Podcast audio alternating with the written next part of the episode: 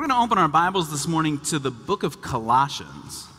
We have been looking in recent weeks at the, the ministry of God's Spirit in the book of Acts, the work of Christ. And so we're going to turn to Colossians chapter 2. In the early months of the year, January, uh, February and March, we had intended to, to finish chapter 2 of Colossians, but we switched up the, the sermon series as we shifted to online worship um, and so we're going to come back and finish Colossians 3 and 4. But because we skipped the last sermon in Colossians 2, what this week does is kind of bridge us between these two chapters. So, so let me remind you if, if it's you know, your memory, I mean, six months ago feels like six years ago. So I don't expect that you remember where we were. Or maybe you're joining us for the first time today, and so you've connected with us as we start this new series. The book of Colossians is a letter written by the Apostle Paul, the first great missionary of the church, a man who was taking good news to people who hadn't yet heard it. And in the book, he begins with this glorious picture of Jesus as the, the creator, the sustainer of everything, the one who gave his life for us. And yet, there's a danger that we will slip into false teaching, that we will turn away from truth. And so there's a warning here in Colossians 2 about letting others turn us from the gospel message which Jesus has given. And so as I read, I'm going to read in Colossians chapter 2, beginning at verse 16. But, but we, we need to, to, to set the context. And so look at Colossians 2, verse 8. Paul is giving them the warning see to it, this is Colossians 2, verse 8, see to it that no one takes you captive through hollow and deceptive philosophy, which depends on human tradition and the basic principles of this world, rather than on Christ. See, there are essentially only two ways to live. Either you can throw yourself upon Christ and live according to his commands, or you can follow any other teaching, which ends up being false. And so that's the, the stage. There is there, there is a danger of following after false teachers. And so listen as I read Colossians chapter 2. I'm going to begin reading at verse 16. Therefore, do not let anyone judge you by what you eat or drink, or with regard to a religious festival, a new moon celebration, or a Sabbath day. These are a shadow of the things that were to come. The reality, however, is found in Christ. Do not let anyone who delights in false humility and the worship of angels disqualify you for the prize. Such a person goes into great detail about what he has seen, and his unspiritual mind puffs him up with idle notions. He has lost connection with the head, from whom the whole body, supported and held together by its ligaments and sinews, grows as God causes it to grow.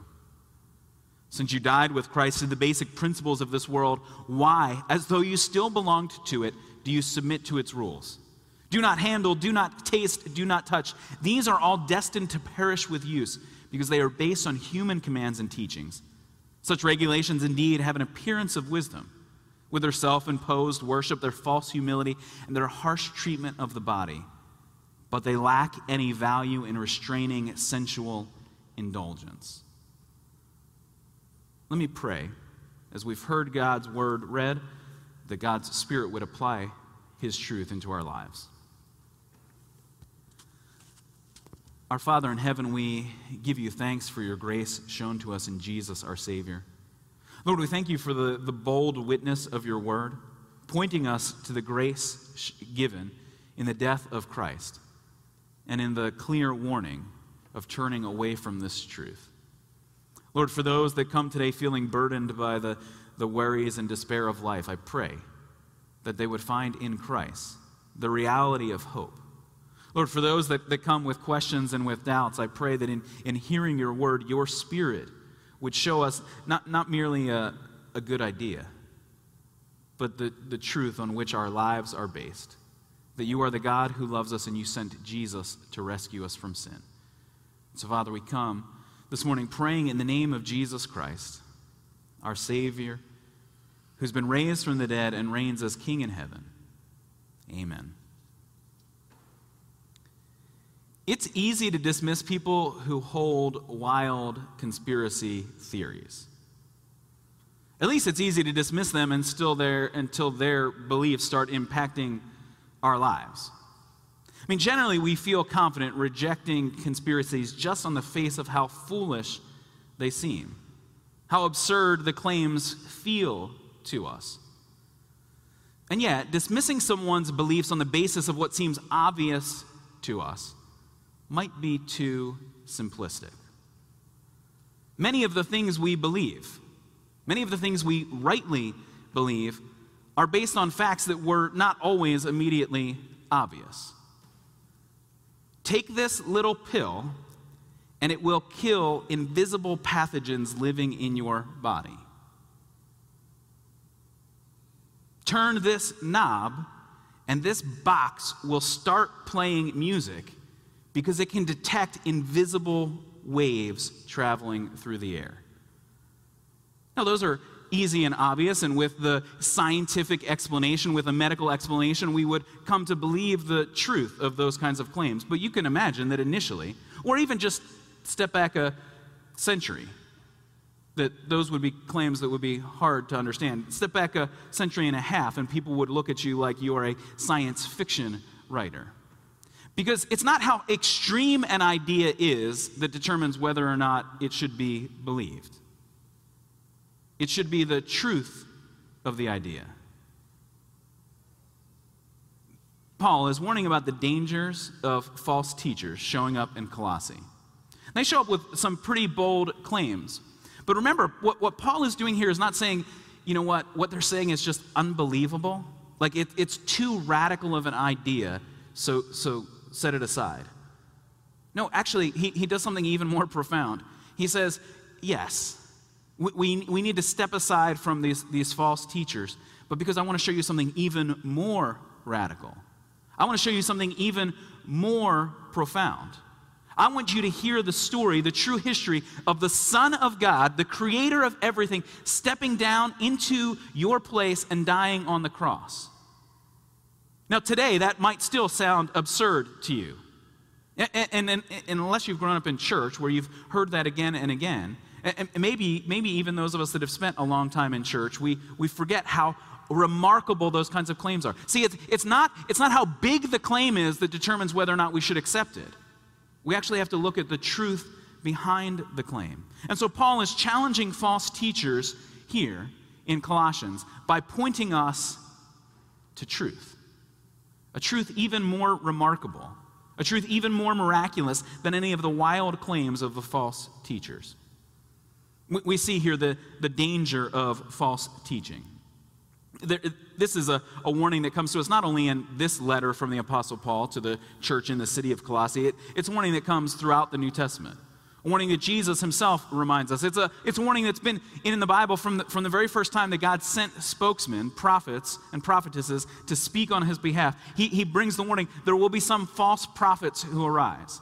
And so you have to discern the truth of what is given. You have to listen and accept the authority that comes when God speaks to us. And see, the central concern of this section is, is as we saw in verse 8 of chapter 2, the warning that there are hollow and deceptive philosophies. And not merely philosophies in the sense that, that, that some ancient Greek wrote them down and, and gathered a school, not, not merely the kind of things you would, you would listen to in a, in a college introductory course, but, but really any view of the world that sets itself up against the gospel. And really, any view of the world has to set itself up against the claims of God in the Bible because we've seen in Colossians that Jesus is the creator of all things, that in him everything holds together. And so, by virtue of being in the world in which Jesus made, every claim we make either agrees with the truth of what Jesus has told us or is a rejection of that truth. And so Paul is warning them that, that there are these dangerous philosophies coming. And so let's, let's look at some of the claims here that are, that are made by the false teachers. Look with me at verse 16 of Colossians 2. Paul offers warning do not let anyone judge you by what you eat or drink, or with regard to a religious festival, a new moon celebration, or a Sabbath day. Here we have the negative commands that you need to abstain. The false teachers are coming in and saying, you must abstain from certain foods, from certain drinks. You can, you can set yourself up as one who is holy and righteous by the things that you eat. And this is a, a concern in the ancient world for genuine believers. It's a concern that, that actually is rooted for the people of God in the Old Testament. God had given them commands about what they should eat and drink. For, for people in the first century world, that, that, that many of the, much of the food that they would have access to in the markets had been offered to a God, to an idol. And so it's, it's a genuine question.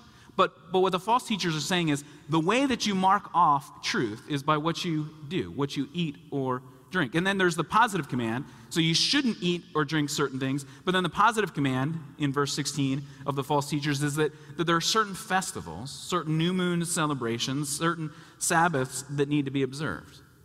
And again, remember, the, these false teachers are, are rooting these, their claims in, in some expectations that God had given. In the Old Testament, there were commands. This kind of phrase that there are new moon celebrations, that there are festivals, that God had given them a Sabbath day, the seventh day of the week on which to worship. They're, they're rooted in the, the truth of what God has given to us. Now, we can see the continuing false teaching if we look at verse 18. Again, the warning comes don't let anyone look down, don't let anyone disqualify you, because these are people that that are delighting here in false humility and in, look at verse 18, the worship of angels. Now, if you are a Christian, if you have, have any connection with the history of the church, then you would understand that in a worship service, a true worship service, we don't worship angels. But remember, every time an angel shows up in the Bible, what do people do? Throw themselves down at the glory of this angelic being, this heavenly being, and attempt to worship the angel because the angel is reflecting something of the glory of God. And so, so the danger perhaps makes sense to us that there is a supernatural being worthy of your worship. But see, remember what, what Paul is saying is not that, that you know, we can all just set that aside as foolish because we're, we're smart people. We know that you don't, you don't fall, fall prey to, to foolish claims of the supernatural. No, Paul is not saying that, that yes, you can set this aside because it's clearly false because it deals with the supernatural. No, remember what, what, what the Christian gospel is, is there is one who is above the angels because he made even the angels in heaven. And so the reason you don't worship an angel is because an angel, like you, is a, cre- a creature made by Jesus. And so he's the only one who deserves our worship. And then in verse 21, the, Paul, it, as, if, as if he's sarcastically summarizing the, the beliefs of these false teachers, he just throws out some of the slogans that they've given. Don't, don't handle, do not taste, do not touch. This assumption that, that if, they, if they follow certain ascetic practices, if they step away from the pleasures of this world, that we can make ourselves right with God. But it's not that the Bible doesn't have anything to say about the way we would act. The Bible actually has expectations on how we will worship, on how we will behave, on what it looks like to, to truly follow after God. And so Paul doesn't tell them to set aside their false teachings because they're, they're dealing in the wrong categories. He's saying, no, no, the, the false teachers have set their sights much too low.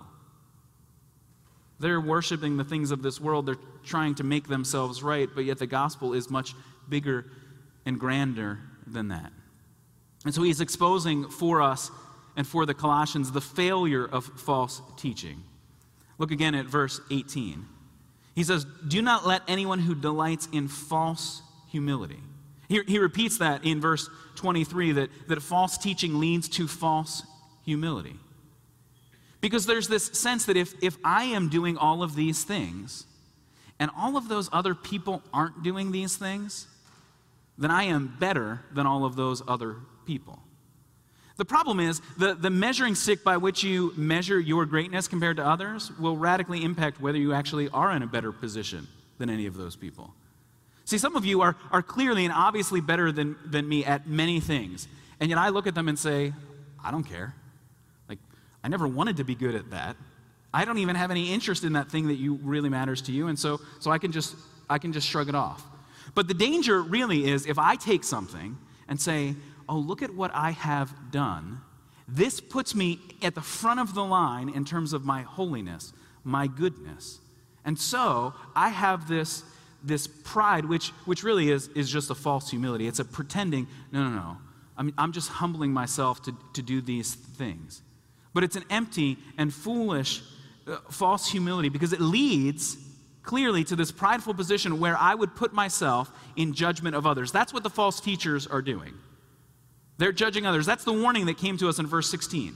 Paul says to the church, to the Christians, do not, look at verse 16, do not let anyone judge you by what you eat or drink or with regard to religious festival.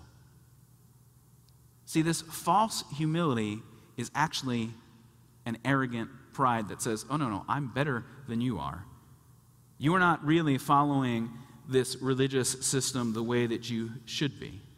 Paul again gives the warning do not, in verse 18, do not let anyone who delights in this false humility and in the worship of the angels disqualify you for the prize, determining who's in and who's out. And so we might think here that Paul is rejecting all judgment, that it, that it would be wrong for, for you to let anyone judge you at any time about anything. The, the, the belief that, you know, just go with what works for you. Don't let anyone tell you what to believe. And culturally, we, we as Americans, we as Westerners, we as maybe it's just 21st century people, we have this open minded tolerance of everyone's beliefs. And, and, and really, an assumption that all worldviews, all religious systems are basically the same and connect to the truth. And so we might think that that's what Paul's doing when he says, Don't let anyone judge you, don't let anyone disqualify you.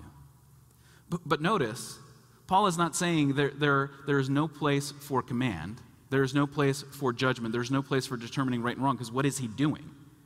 He's giving them direct commands. He's telling them, no, no, we actually have to measure between right and wrong. We have to make a determination. He's rejecting the false teachers. And so he's not saying all worldview, don't let anyone judge you because everyone is equally right.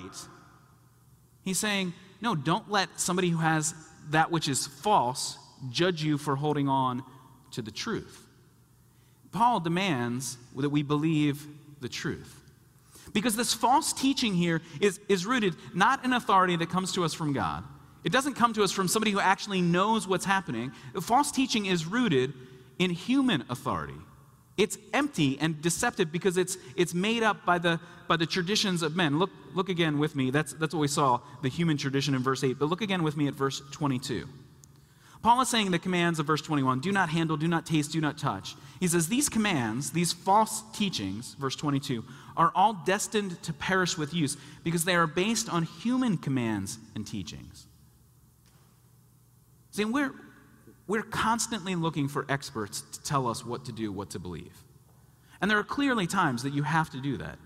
When, when my mechanic tells me that there's something wrong on the inside of my car, I mean, I, I could take it to six or eight other mechanics, but I'm not going to understand anything that any of them tell me. I'm going to have to call my dad and say, Dad, let me re- repeat to you what I wrote down that the mechanic said. Does any of that make sense? And he says, Yes. You got to get it. Fi- if that's what they're telling you is wrong, get it fixed. I mean, if I go to my doctor, I, I, shouldn't argue with him and just say, Well, you know, I, I, read this article a few years ago, you know, in a, in a magazine, and so I'm pretty sure you're wrong about the, the tests and the, the diagnosis. Oh, yes, of, of course, we at times have to trust experts, but we need them to show us the truth.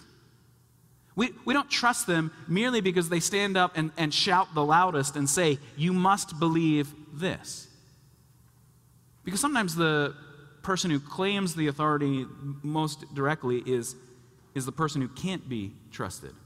Now, now I know some of you, some of you think that's, that's all a preacher is ever doing. He's just standing up and they give him the microphone, and so he gets to shout at us and tell us what to believe. But remember, what I'm really doing here is not, not telling you something based on my authority, but based on God's authority. I, I want you to look back and see the truth here. If, if it's just good advice from Kevin, then take it or leave it and probably just leave it. But if it's, if it's a command that comes to us from God, which is the authority that God's word comes to us with, then we have to believe the truth. We need a true authority. To answer the big questions, we need a way to discern between religious claims. And what Paul is offering the church is he's saying the, the reason you can turn away from false teachers is because you've heard the true teaching. The reason that we can know that that, that, that way of, of making yourself right with God is, is a lie. That if you just jump through these hoops and keep these commands, the, the reason we can know that's a lie is because God has spoken to us. More than that, God sent his own son, the very image of God, to appear before us and give us truth. Because false teaching only leads only leads to an, an appearance of wisdom. That's what verse 23 says, not actual wisdom. These false teachers, yes, sound wise, they have a lot of things to say, but there, there is no substance here. Yes, they offer a, a, a, harsh treatment of the body that, that makes it look like you're working really hard, but it doesn't lead you to any truth. And so ultimately, verse 22 tells us that this false teaching will perish.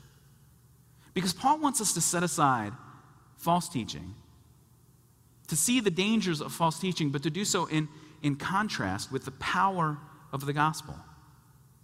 The gospel, the good news of what God has done for us, sets us free from the tyranny of measuring up according to our own strength. So you don't make yourself right with God. You're not reconciled to God because, you, because your calendar was marked up with a bunch of holidays.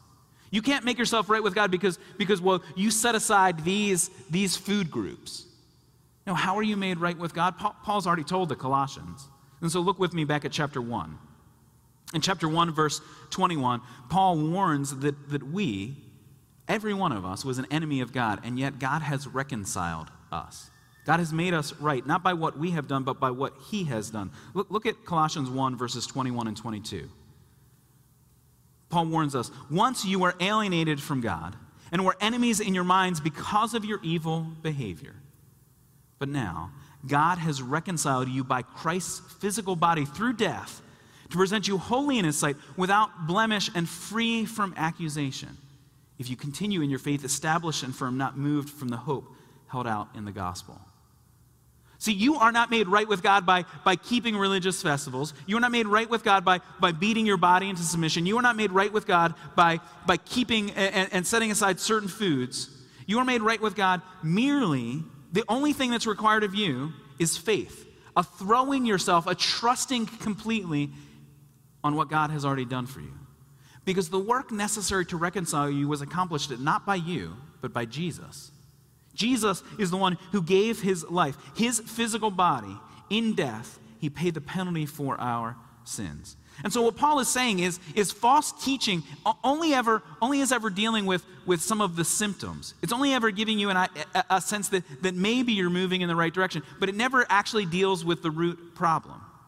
Because the false teaching is only a shadow, it's not the substance. Look, look back at chapter 2, verse 17.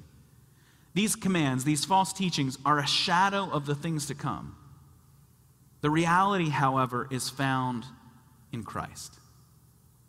Paul is saying you, you're chasing after, after a, shadow with no substance, but, but what you really need is, is not merely an idea, it's not merely even a truth, it's a Savior.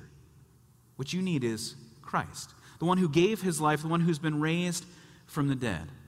Now imagine an engineering student trying to, to complete an assignment about some great structure in, in, one, of, one of the world's great cities, but yet stands the entire time with, with his back to the building, only looking at the, the outline of the shadow on the ground. We would think, yeah, okay, may, maybe the, the student would get something of the, the size and the scope of the building. But, but you would never learn to be an architect only by looking at shadows. You would actually have to get up close to the building. You'd have to, and, and you'd have to do more than even just look at the facade like a tourist might do. You'd have to explore its structures and its depth, its power and its strength. And, and so Paul is saying, stop staring at the shadow and turn around. The Savior stands right there. The Savior, Jesus, is right here for us. So look at the reality, view the substance, and yet there's a danger of living in the shadows, of trusting in ourselves. Now, I think few of us are, are at genuine risk of falling into the false teachings of Colossians chapter 2. Culturally, there, there isn't the sense that, you know, I, I struggled all week with the, the angel statue that I had in my house of bowing down and worshiping. No, actually, the, the specifics of the, of the false teachings in Colossians might not be a danger to us today, but the, the heart of the matter still is. That my heart would turn and, and find substitutes for worship in the things God has made rather than in God Himself. That my heart would trust in myself to keep a bunch of rules to make myself right rather than trusting in the sacrifice of Jesus. See, we're at risk of putting our trust in ourselves of trying to prove ourselves before God. But, but Jesus has already given us the gift of salvation. And so Paul is offering us something that's even greater, perhaps initially even more unbelievable than the false teaching that, has been given. You're not being asked to keep a bunch of rules, you're, you're being asked to look at the Savior who has already done it, who's already accomplished salvation. You're being asked to connect yourself with Jesus, the Savior, because the false teachers were told in verse 19 they've lost connection with the head. The, the capital H there is to remind us that, that, that when we're talking in this way, it's an image that Paul uses that Jesus is the head of the body. He's the one with all authority. He is the, our source and our hope. And so when we are connected with Christ, then, then we, God causes us, verse 19, to grow. Life is found in Christ. True spirituality is a radical transformation, a new life given to us by God.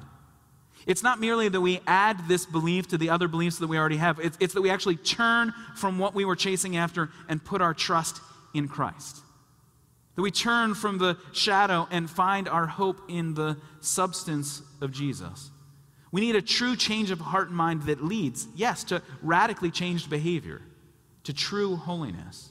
Because Paul is telling us, look at verse 20, that you died with Christ. And so the principles of this world, the claims of, of false teachers, they, they should have no, no authority over you. And so, so he asks, so then why, as though you still belonged to this world, do you submit to the, the false teachings of this world? He's saying, you died with Christ. If you've put your trust in Jesus, then his death counts as yours. His death paid the penalty for your sins. His death frees you from the tyranny of, of self righteousness, of always trying to measure up. His death offers you hope. His death gives you life. Your hope is found in your connection to Christ, and so put your trust in Him. Uh, this morning, when I was walking through the empty building, I stopped upstairs to, to make sure things were set for a memorial service that's happening later today. And, and as I got to the very back of the building, up on the second floor, I was looking out over the back parking lot, and it's covered in chalk. Because many of you, our, our families gathered yesterday, and, and the, little, the little ones all, all got out chalk, and they, they covered the back parking lot. And there's, there's what, and I saw some of the pictures. I was at a, a, meeting all day, a Presbyterian meeting, so I didn't get to come have as much fun as it looks like you all had. But there's this, there's this giant, I mean, it's got to be 50 foot long hopscotch. And then there's this spot out there, and, and you, you can walk back or you can drive back. And, and one of the kids, or maybe, maybe one of the parents, drew a giant circle and it says rest. Because after doing all of that work of 50 feet of hopscotch, you're going to be exhausted. I mean, what Paul is telling you is stop playing the silly games of the world and stop here in Christ. Now, of course, the, the, I mean, that's the greatest hopscotch course I've ever seen. And so go out and give it a try after the service. But when you try and jump through the hoops of, uh, of rules that, that are made up, telling you, don't do this, do this, believe this, don't, don't trust this, then you can exhaust yourself. And yet, in the beauty of the gospel, Paul is telling us since you died to the basic principles of this world, since you died with Christ, put your trust in him. Catch your breath and stop running in fear. Jesus, the Savior, rescues you. Let me pray that God would apply His word to our hearts. Father in heaven, we rejoice in the hope of the gospel.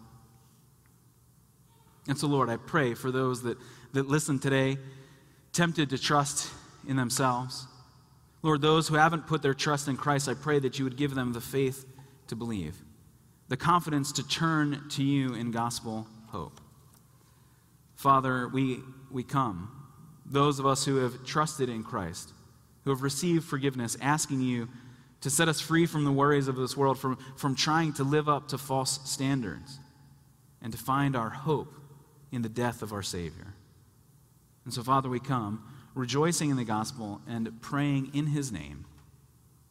Amen.